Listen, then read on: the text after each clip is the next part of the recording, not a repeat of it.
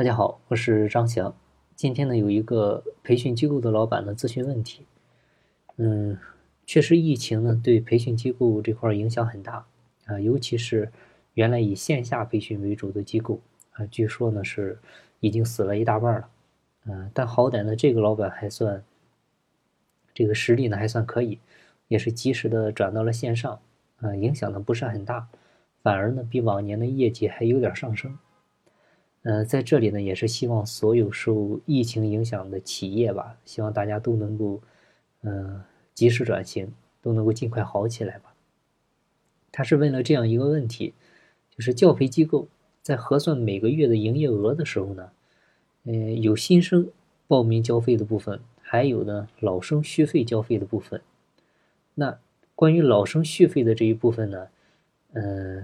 他个人是不愿意把它算进业绩里面去，因为他觉得把这个学生交来之后，大部分的主要工作都是老师啊，都是机构去做这些事了。然后呢，你在招生在服务呢，可能起的作用没那么大，所以呢，他只想算新生交费部分的业绩，然后老生这部分呢，不想给算啊，因为他觉得这个老生续费这个相对难度要低很多，因为毕竟对产品有了解了，他满意了自然就会续费。而新生交费呢，他需要开拓市场，那显然呢就要困难很多。那这里呢其实给的建议还是要算业绩的啊，因为老生续费呢，怎么说呢，它对于一个机构来说呢是非常的重要啊，因为这就相当于咱们做餐饮的这顾客里面的回头客。这部分人呢，他是可以给你带来重复收入的。另外呢，他还会给你去做口碑的转介绍，给你带来这个身边的朋友来你这边去进行学习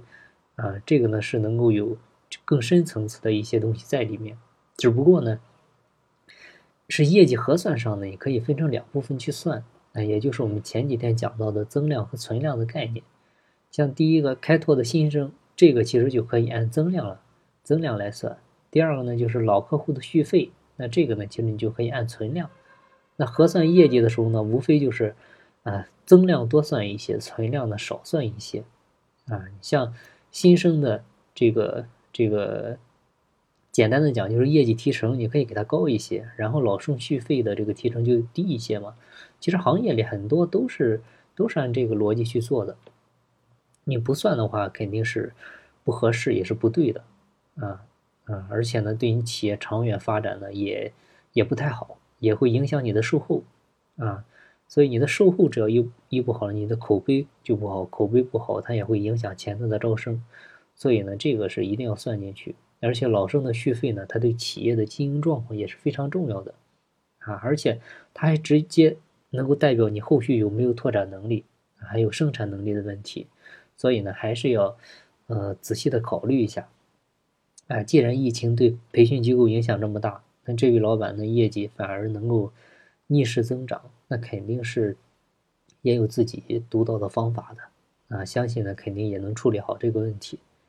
好，那今天的分享呢就到这里，感谢您的收听。金不在西天，金在路上，我是张翔，下期再见，拜拜。